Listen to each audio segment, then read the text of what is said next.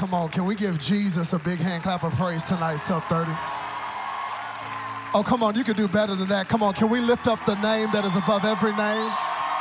Come on, I think our God deserves a standing ovation of praise in this place tonight. Come on, let's lift him up. God, we bless you tonight. Have your way. Hallelujah. Hey, before you take your seat, before you take your seat, can you do me this favor? Just look at your neighbor. I want you to get in their face, get in their personal space, and just say, Neighbor, I got a feeling that tonight is gonna be a good night. Oh, that was the wrong neighbor. They were stuck up. They don't wanna talk to you. I saw. Come on, find you another neighbor. Find you another neighbor. Come on, say, Other neighbor, you're my second option. But I want you to know tonight is going to be a good night. Come on, if you believe it, would you give God one more hand clap of praise up in here? Hallelujah. You can be seated. You can be seated. Uh, don't get comfortable. You might be back up again. Come on. Anybody glad to be in church on a Sunday night? You got to understand, I, am not just excited to be here tonight. I am Red Bull excited espresso elated. I, I have been waiting, been waiting with tiptoe anticipation for tonight. Because you got to understand, first of all, just let you know straight out the gate, I'm already a part of the Celebration Church family. I've adopted myself in. This is like my third time here. As a matter of fact, we had an awesome time this morning at Celebration Orlando. So I'm a part of the family. However, this is my first time to be with the sub 30 family. And the word on the street is there is absolutely nothing like the sub 30 service. That's what I hear. I just hear it, it goes down in the PM service at sub 30. So, uh, man, I am excited to be here. I truly believe God's going to do some phenomenal things. It's amazing uh, that every time I come, just to hear the reports of how people's lives are continue to be changed. 368 people today were baptized. Come on, somebody. This is unbelievable. And uh, I think sometimes you can be in the midst of a miracle and not even realize it. And I just hope you know uh, that this is not an ordinary church, this is an extraordinary church. And uh, man, what's happening here is simply by the grace and the favor of God, uh, but also because you got great pastors and great leaders. In fact, I was talking to your pastor before I came out here, and I always want to salute, celebrate him because I think he's the best of the best, him and his wife. Can we thank God? Come on, for Pastor Stovall, for Pastor Kerri. Come on. Y'all could do better than that, man, that they let us every week come in here. They're the best of the best. Come on, while you're clapping, help me thank God for my white chocolate brother, Pastor Clay, who's one of the best preachers on the planet. Come on, sub 30, don't y'all love your pastor and his wife? Come on. It's amazing. And Pastor Keith, man, had the best time fellowshipping with him today. Y'all are just, y'all are just crazy, ridiculous blessed. And uh, man, I'm excited to share the word. I bring you greetings from the great country of Texas. Uh, come on, somebody. Live there in Dallas. Uh, been there really my whole life. Been married now. Been married now for four years, six days, eight minutes, and 22 seconds to the finest woman on the planet. Uh, her name is Taylor. Uh, she's not here tonight because she's actually at home with my two children. I got a beautiful baby girl, and uh, eight weeks ago had our first son, my legacy, Robert Madu III. And uh, you know how some some rookie parents are. As soon as they become a parent, they think their kid the most beautiful kid in the world, and always putting up pictures of their kid because they think everybody want to see how cute their kid is. I'm not that dad. I would never. I made a vow to not be that dad. Y'all ain't got to worry about me putting my kids on the screen. This about me preaching Jesus, not you seeing my kids. So you ain't got to worry about me doing that tonight because we good. That's not true. If y'all don't put my kids on every one of these screens. Come on, sub 30. People, people, I made that. I made that. Man, that's my daughter, Everly Adair, and my son, Robert III. And uh, man, if you hadn't noticed, the reason I'm glowing is not because I use exfoliating skin products. It's, uh, it's because I love being a dad. Fatherhood is the best hood. And uh, man, I love those kids. And uh, I'm excited for the word. Can I jump straight to the word God's given me? Is that cool? Did you bring a Bible to sub 30 tonight? If you got a Bible, why don't you wave it in the air like you just do care? Awesome. Some of your Bibles are glowing. Can we thank God for this worship team? How awesome were they tonight? Thank you so much, man. I'm good. Thank you. I want to look at Hebrews chapter 12 tonight. Hebrews 12. And I want to look at verses 1 and 2. And then also 1 Samuel 18, 5 through 9.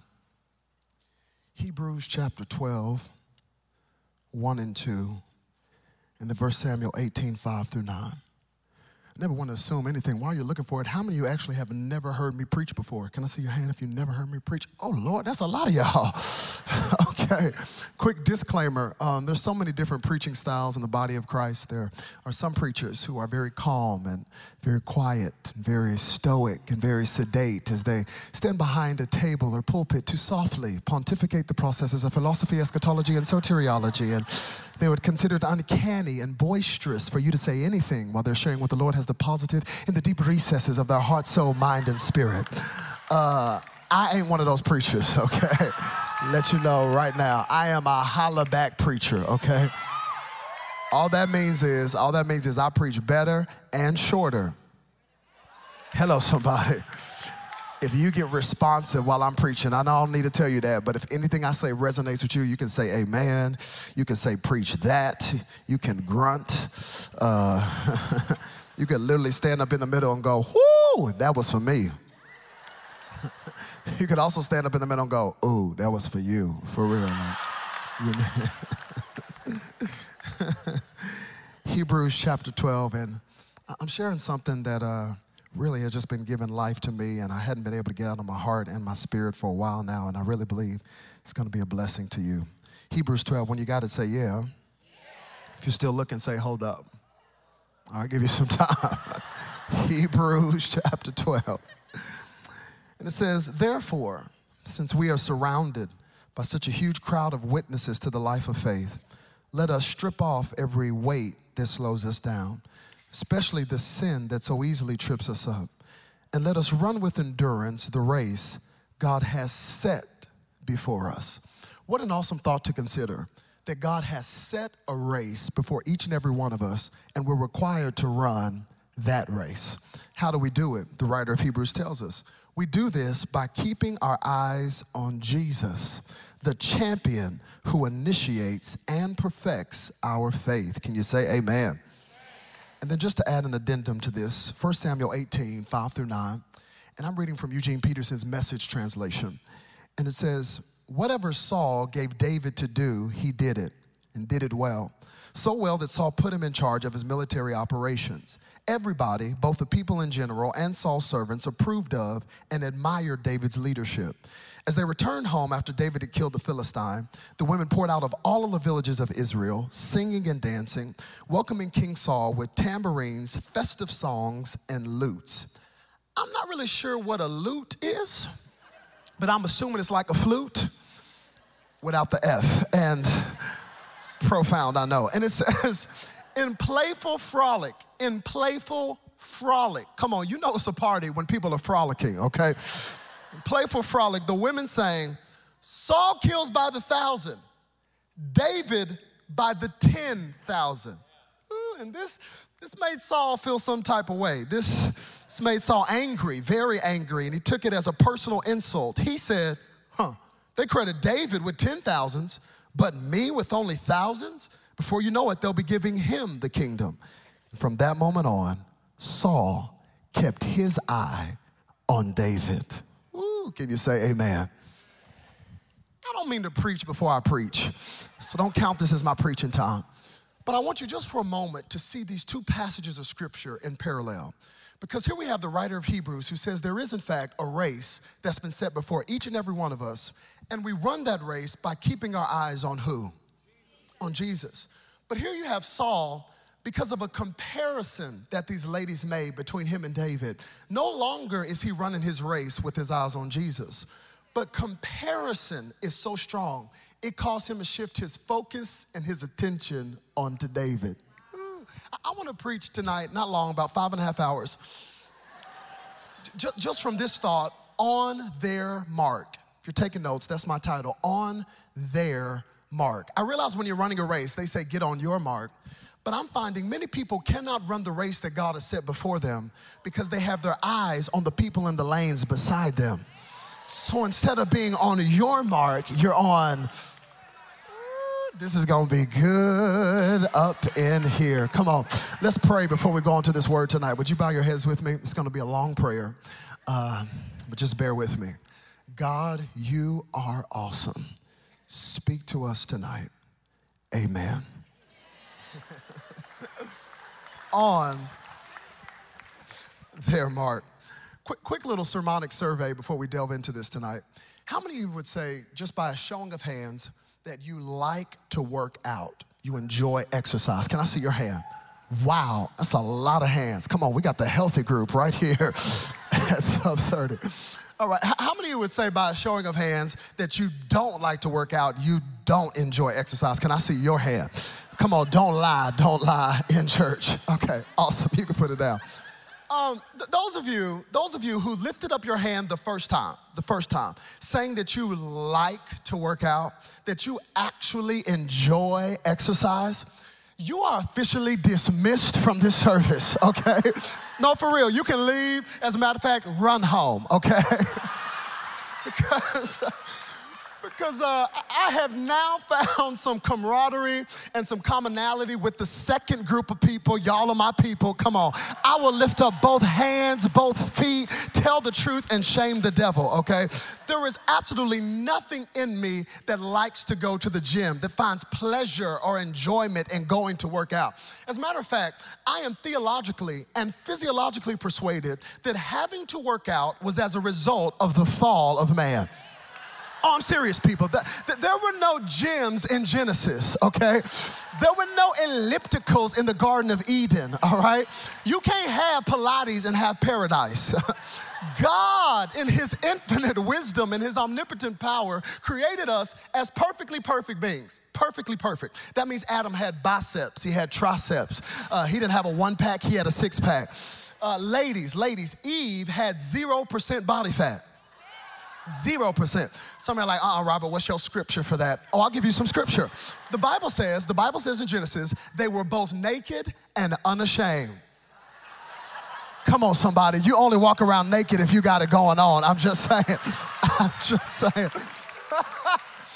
it, it wasn't until they took of the forbidden fruit that sin and calories entered into the world. So I don't like to work out. I don't like to work out. But I do work out. I do work out. And the reason I do what I hate is because of what I love, which is to eat, okay? I love to eat. I am a much better eater than I am a faster, okay? Don't hate on me, that's my spiritual gift. So, like whenever I go to the gym, believe it or not, whenever I go to the gym, I actually like to lift. I love to lift. There's something manly about putting on Old Spice and lifting iron, okay? I like to lift, but how many know lifting does not burn the calories? It doesn't burn the calories. You have to do cardio, which means you have to engage in an evil three letter word called run.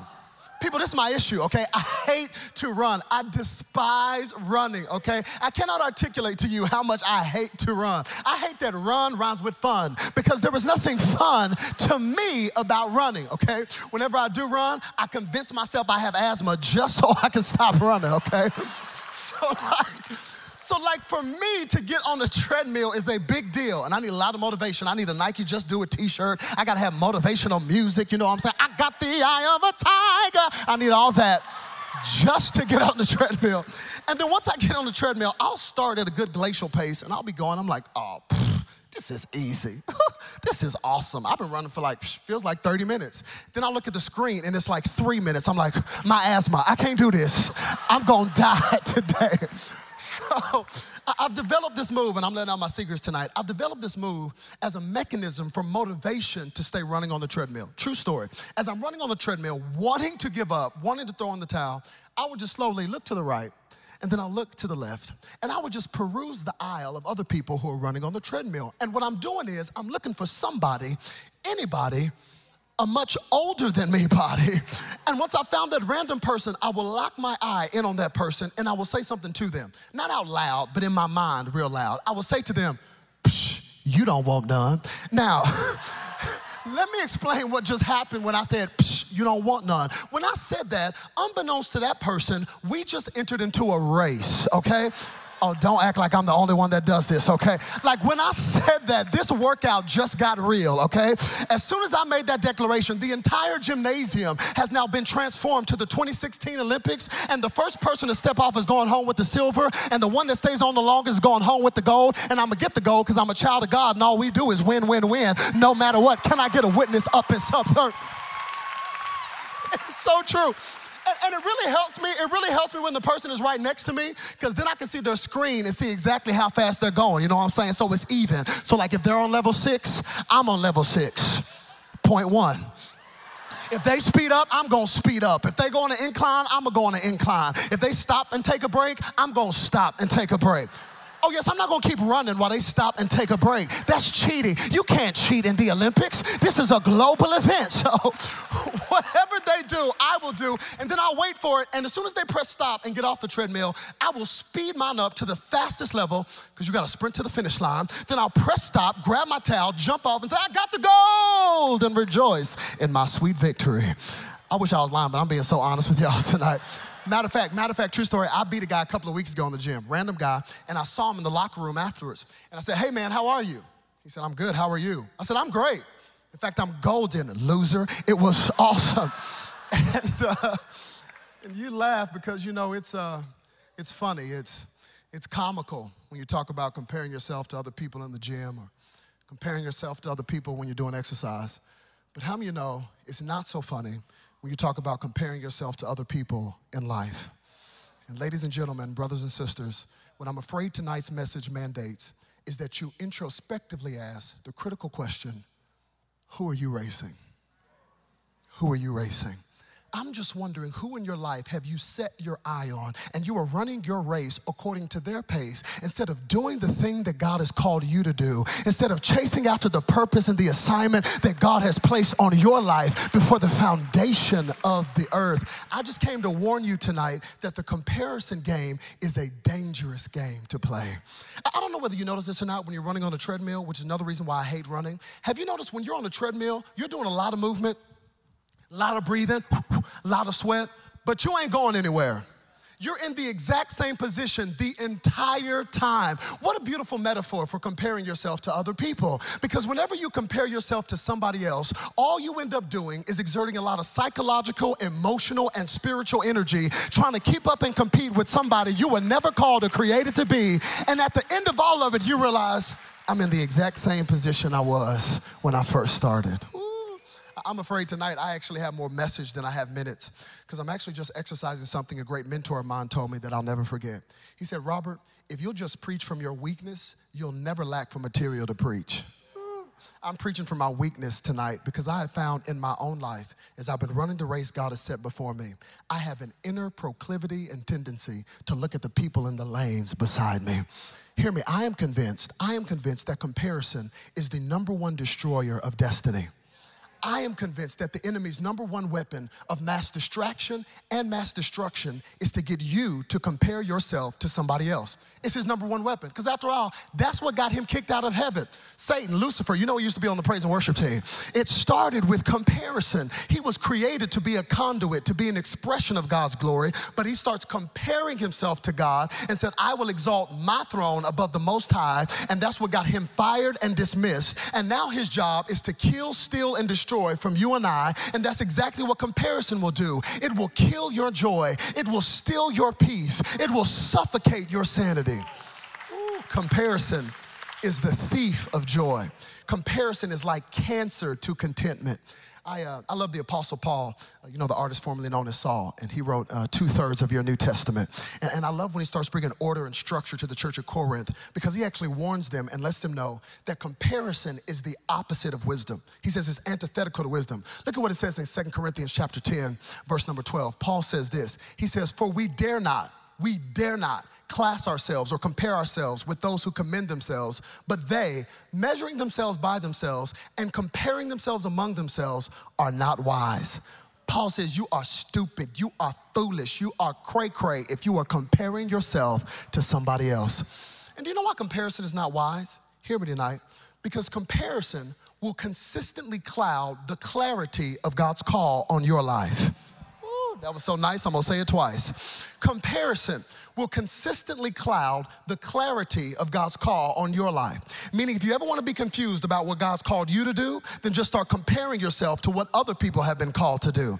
First of all, let's just establish tonight that there has been a call that has been placed on your life. Oh, come on, I hope somebody knows that up in sub 30, that there is a call on your life. That Jesus did not go to a cross and get up from the grave so we could have cute church services and sit on your blessed assurance. But there's actually a purpose and a call and an assignment that He has placed on your life. Come on, you understand you are not in the earth by accident. You are here by God's divine providence because He has put a call on your life. A call, a call a call that is so specific, a call that is so idiosyncratic that only you can do the thing that God has put you on this earth to do. Come on, your mother can't do it, your father can't do it, your sister can't do it, your crazy cousin can't do it. Only you can do the thing that God has called you to do. As a matter of fact, you ought to check your pulse. If you got a pulse, that pulse is proof positive that God is not through with you yet because there is a call and an assignment that He put on your life before the foundation of the earth. I feel like preaching now there's a call, a call on your life. You understand there's a difference between a career and a calling. Hmm. See, a career is what you get paid to do. A calling is the thing you were made to do. It's the thing that when you do it, you say, Whoo, I was born to do this right here. Furthermore, furthermore, God has given you everything you need to accomplish that call. Come on, that's shouting stuff right there. To know that everything I need to do what God has called me to do, it's already in me. Everything you need to do what God has called you to do, it is already in you. You don't have to look outside of yourself. That means if you were supposed to be taller, guess what? He would have made you taller. If you were supposed to be faster, He would have made you faster. If you were supposed to sing, He would have given you a voice. If you were supposed to be Jacksonville's next top model, He would have made you cuter. Hello. If you were supposed to be black, He would have made you black. If you were supposed to be white, He would have made you white. If you were supposed to be Latino, Buenos Dias, he would have made you Latino. You got everything you need on the inside of you. Hear me, stop complaining to the master about the pieces you didn't get and just start praising him that you're a masterpiece. Come on, somebody. You are a masterpiece. You have been carefully created and meticulously made by a God that loves you. You are a masterpiece. Come on, let's just give him a praise break and thank him for making you the way he made you. You're a masterpiece. You are a masterpiece. Okay, I got to interrupt this regularly scheduled sermon so that you can engage in a verbal exercise. Would you just say this? Say, I am a masterpiece. Come on, say it like you believe that thing. Say, I am a masterpiece. Come on, say it like you got faith and power. Say, I am a masterpiece. I'm telling you, if that got in your heart and in your spirit, it will change the way you walk into a room. It will change the way you hold up your head to know that you are a masterpiece created by an artist who is God. Ooh, as a matter of fact, if you're really gangster, when you go to work or school or wherever you go tomorrow, you ought to just take you some velvet rope and put it around you. And when people say, Why you got that velvet rope? Say, Oh, you didn't know? I'm a masterpiece. There was a God that created me. Picasso can't touch him. Leonardo da Vinci has nothing on the God that formed me. I, I'm a masterpiece. Are y'all recording this? I'm gonna watch it later. It's blessing me. You're a masterpiece. You are a masterpiece. Hear me, by the way, that's not just feel good phraseology. Hear me, that's not just cute self help talk. You understand that scripture. You don't believe me? Ephesians chapter 2, verse number 10 says, For we are God's masterpiece, that He created us anew in Christ Jesus so we can do the good things He planned for us long ago. That God is a strategic God. And he's already met, marked out a lane for each and every one of us to run in. And all you have to do, all you have to do is stay in your lane and keep your eyes on Jesus. So all you got to do is stay in your lane and keep your eyes on Jesus. I just made Christianity so simple for you tonight. All you got to do is stay in your lane and keep your eyes on Jesus. That is my entire message for tonight. The rest is just fluff. I came all the way from Dallas, Texas to Orlando and then here to Jacksonville to tell you two things stay in your lane and keep your eyes on Jesus. That's all I got. That's literally all I have. As a matter of fact, I'm done. God bless you. It's been so good being with you. Stay in your lane and keep your eyes on Him. It sounds so simple and it sounds so elementary, but I'm finding that is the most difficult thing for people to do. just to stay in their lane and keep their eyes on Jesus. That is the most difficult thing for some people to do. Come on, let's just think practically tonight. You ever been stuck in traffic? Ever been stuck in traffic? And isn't it funny, whenever you're stuck in traffic, you always feel like the lanes beside you are the ones that are moving faster. And what do you do? What do you do? You almost wreck your car trying to get in somebody else's lane, and you would have been better off just staying in your lane. God told me to tell you don't wreck your life trying to get in somebody else's lane. Just stay in your lane and keep your eyes on Jesus. Your lane, your lane, your lane. You have a lane. What a brilliant thought to consider that there's actually a lane that is marked out for me. that God, in His sovereignty, would actually give me a lane. You understand a lane is comprised of two lines, right? Two lines make a lane. One line here, and one line here. Sound effects always make preaching better, okay? one line here, and one line here. And you have to run within the parameters of the two lines. Two lines make a lane. Interestingly enough, every single one of us, we have two destinies there is a duality to your destiny. One destiny is universal. There's a universal destiny for every believer, and that destiny is this to become more and more like Jesus every single day. That is the universal destiny of every believer to become more and more like Jesus, to love like Jesus, to think like Jesus, to show grace like Jesus, to love like Jesus, to forgive like Jesus. That is the universal destiny of every believer. If you're sitting in this room tonight going, what am I supposed to do in my life? I just told you.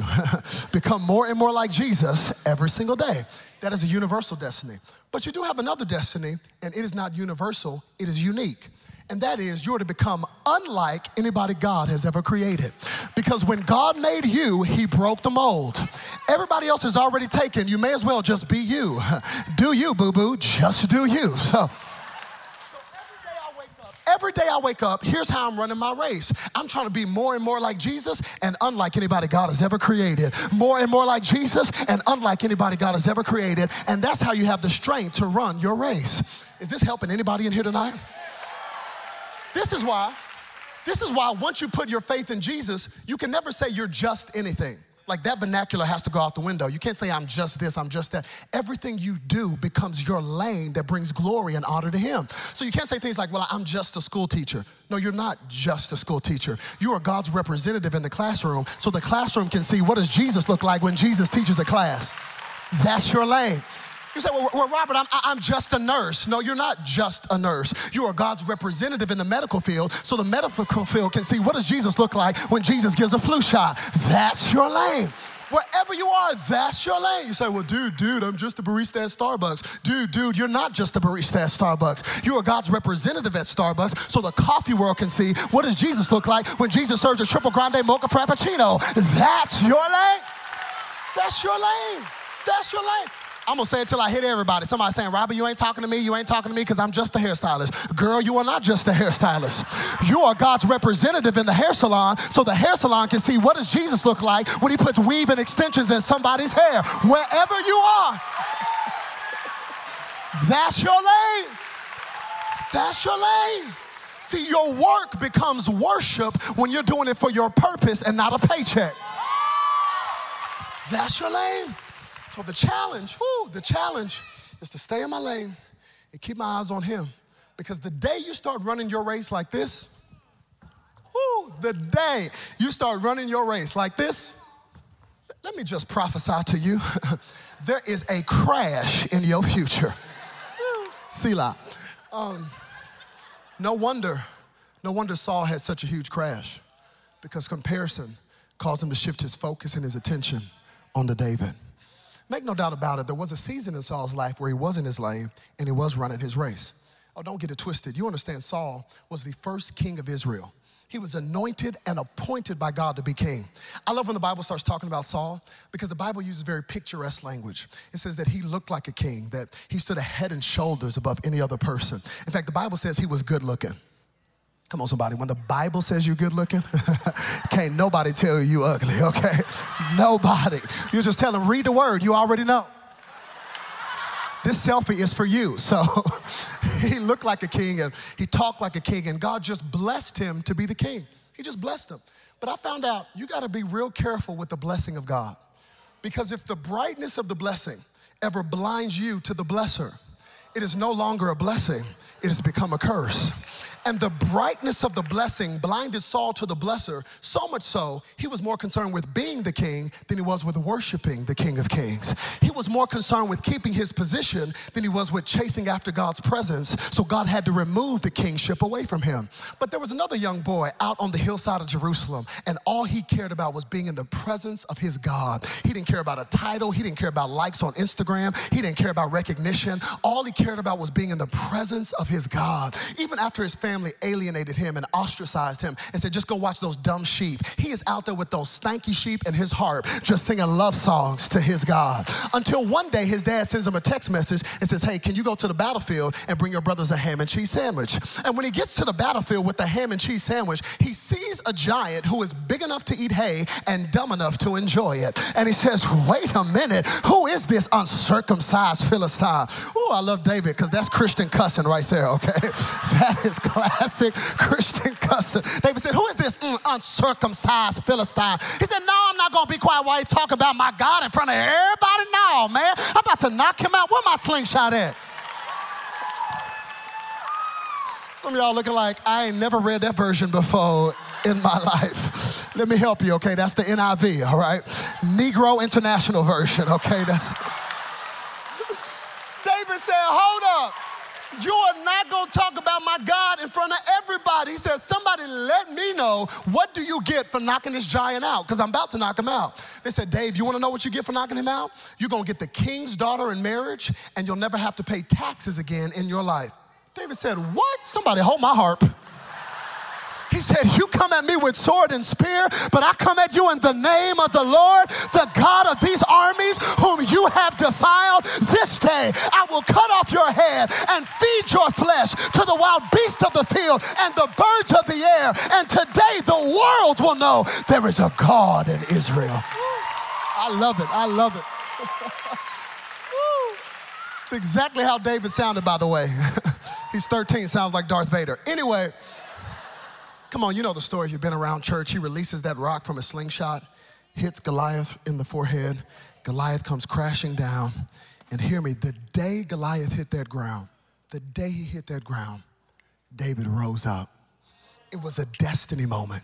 You do know that all moments in your life are not created equal that there are some moments that are destiny moments. This was a destiny moment for David. In a moment, in a flash, the trajectory of his life changed. In a moment, he was catapulted from obscurity into notoriety. Everybody knew his name in a moment. They're going, David, David, he's our man. If he can't do it, nobody can. He's trending on the internet now. Everybody's talking about David. Kids are rewatching the fight on YouTube, talking about, Dad, I got to get those David sneakers. They drop next week. You know they're going to be sold out. This is a big moment for David. He has finally arrived. He's doing interviews on CNN, TBN, NBC, ABC, HIJK, Elemental P. The whole alphabet wants to talk to David now. He can't go anywhere without paparazzi showing up and snapping pictures.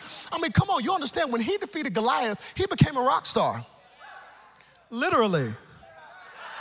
Rock star. Christian jokes. I'm just trying to wake some of y'all up. This is a big moment for David. He's finally arrived. He's defeated the giant. Head. The wicked witch is dead. The game is over. The buzzer has sounded, and the fat lady has finally sung.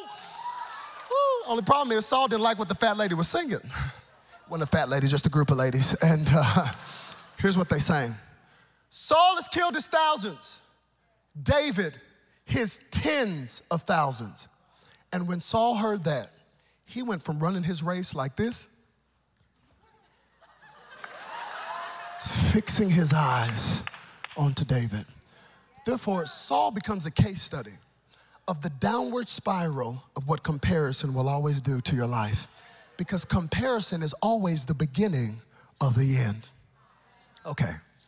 All right. Okay. All right. All of that was my introduction. I'm being so honest. Just got a few more moments and I promise we'll be done. Because I think we got to really look at Saul's speech. Because Saul's speech actually teaches us how comparison always starts. Look at what Saul said after the ladies sing their song. He goes, huh, wait a minute. Y'all gonna credit David with tens of thousands, but me with only thousands? Wait a minute. Hold up, hold up, hold up, hold up, hold up, hold up, hold up, hold up, hold up, hold up. Y'all gonna credit David Little old David with his nappy head. With tens of thousands, but me with only thousands. Did you hear it? Hear how comparison starts? Comparison always starts with, but me. He, but me. He, but me. See, Saul can't separate David's life from his life, nor can he separate David's success from his success. He immediately has to connect what's going on with David to him. He, but me. Have you ever met a but me person? These are the people that see everything in life through the lens of but me. These are people that no matter what's going on, they will find a way to connect everything in life right back to them. I call them but me people. They'll be like, ah, that's good for you. What about me? Don't forget about me. What about me? Don't forget about me. Have you thought about me? What about me? What about me? Everything will find a way to connect it back to them. Come on, you English majors are acutely aware of the fact that but is a conjunction. Conjunction junction Come on, somebody watch Schoolhouse Rock. Yeah. What's your function? Hooking up phrases and clauses and making them sound right. That's what some people do in life. They connect every event in life right back to them. I call them but me people. Okay, you need a visual. So we're in sunny Florida. Let me give you a visual. You ever met a but me person? These are the people who are completely blinded by but me, okay? Now, if I fall off the stage tonight, please don't laugh at me because I cannot see anything right now because I'm completely blinded by but me. And can I tell you, nothing will blind you to who Jesus is like a but me attitude because the focus of your life is not supposed to be on you. You're supposed to fix your eyes on Jesus so you can run the race that He set before you but me people. These are the worst people to tell a success story to. Don't tell a but me person about your praise report. You know why? They can't celebrate what's going on with you without connecting it back to them. You'll call a but me person up you'll be like, oh, God is good. Yes, He is. Jehovah Jireh, my provider. I finally got that raise on my job. Isn't that great? And they'll go, yeah, that's great for you but me. God, how you gonna give him a raise? You ain't giving me a raise on my job. I've been coming to Sub 30 way longer than him, giving in every offering, paying my tithe. How you gonna bless? Oh, but me. And I'm telling you, but me will steal your joy. It'll steal your peace because the focus of your life is on you instead of on him. Oh, there's nothing worse than a but me attitude. I'm telling you, a but me attitude will take the joy out of the most celebratory moment the most celebratory moment. Nothing worse whoo, than a but me bridesmaid. I mean, come on, this is a wedding. Everybody's smiling, wearing white. Celine Dion is playing in the background. White doves have been released for a cage, and there's the hating but me bridesmaid talking about, oh, Lord, how you gonna give a her man and you ain't giving me a man? You know how long I've been by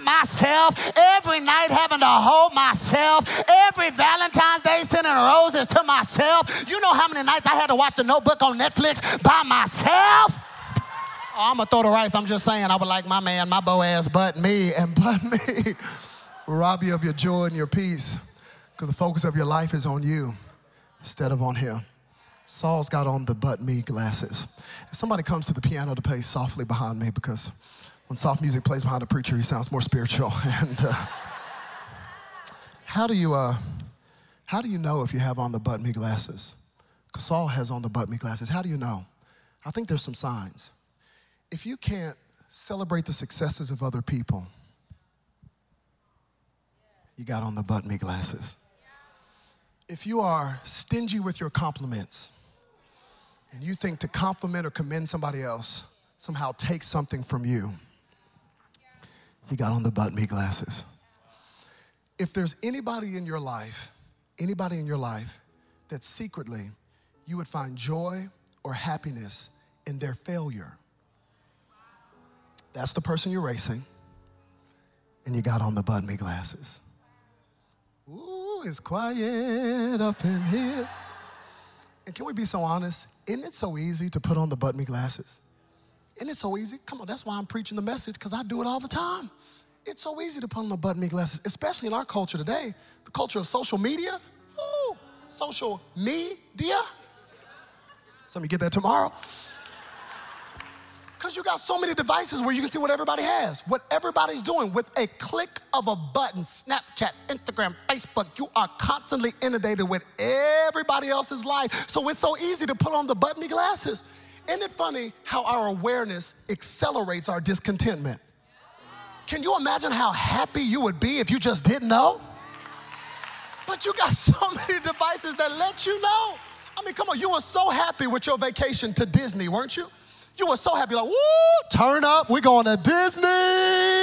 Gonna be that best vacation, happiest place in the world. Until you got on your Instagram and saw one of your good friends was going to Dubai. You're like, I don't wanna be in Disney. I hate this rat. Man, I wish I was in Dubai. But me, come on, you were so happy with your Ford Focus, weren't you? When God blessed you with your Ford Focus, you're like, woo, God, thank you for my Ford Focus. I am focused on my Ford Focus. I don't have to ask anybody for a ride. Woo, come on, y'all pile in. we going somewhere. I got a Ford Focus. So you got on Facebook and saw one of your good friends got a Ferrari. And they don't even go to church. You're like, but me, why? Has thou forsaken me, but me? So easy to put them on. And hear me, I'm not hating on Instagram or Facebook or Twitter. I'm not saying it's sin. I think it's awesome. I'll be on it after the service. Sometimes I wonder, I really do. I wonder if the screens on our phones and our computers and our iPads have now become mirrors by which we constantly check for reflection to see if we measure up to somebody else. And like a scene stolen from Snow White, we silently echo the words of the wicked witch who, by the way, check the mirror every day just to see mirror, mirror on the wall, who's the fairest of them all. Only today it's mirror, mirror on Facebook. Tell me how my life should look. Mirror, mirror on Instagram. Tell me who I really am. And we keep checking. Every second. Every day. All day, every day. Eating dinner in church. Preach, Robert. This is a good message right here. Just wonder what our lives would look like if we reflected on the Word of God, which, by the way, James calls a mirror. Maybe then we could run the race God has set before us. Get in our lane because we fixed our eyes on Him. Come on, is there anybody in here that says it's time for me to get on my mark and get off of theirs so I can run my race? I, uh, I promise I'm done. But uh, I've just never been one of those preachers that can preach stuff out that God had hit me upside the head with. If you just allow me to really be transparent and kind of tell you what was the impetus for this whole message tonight. Not too distant past, I had this incredible opportunity to preach at a conference in Sydney, Australia. And uh, at the time, it was my assignment to just preach to the youth and the young adults of this conference. And I was so excited about going. I was like, whoo! Going down under to Australia, mate. Gonna preach to the young adults and see some kangaroos. I said, it's gonna be awesome. And in conjunction with the youth and young adults having their conference, there's also the main stage part of the conference. And for the main stage part of the conference is some 30,000 people that gather in an arena in Sydney for the main stage part. And the people that have preaching main stage are people who are really struggling uh, to get their ministries off of the ground. Uh, people like Bishop T.D. Jakes, Joel Osteen and Joyce Meyer.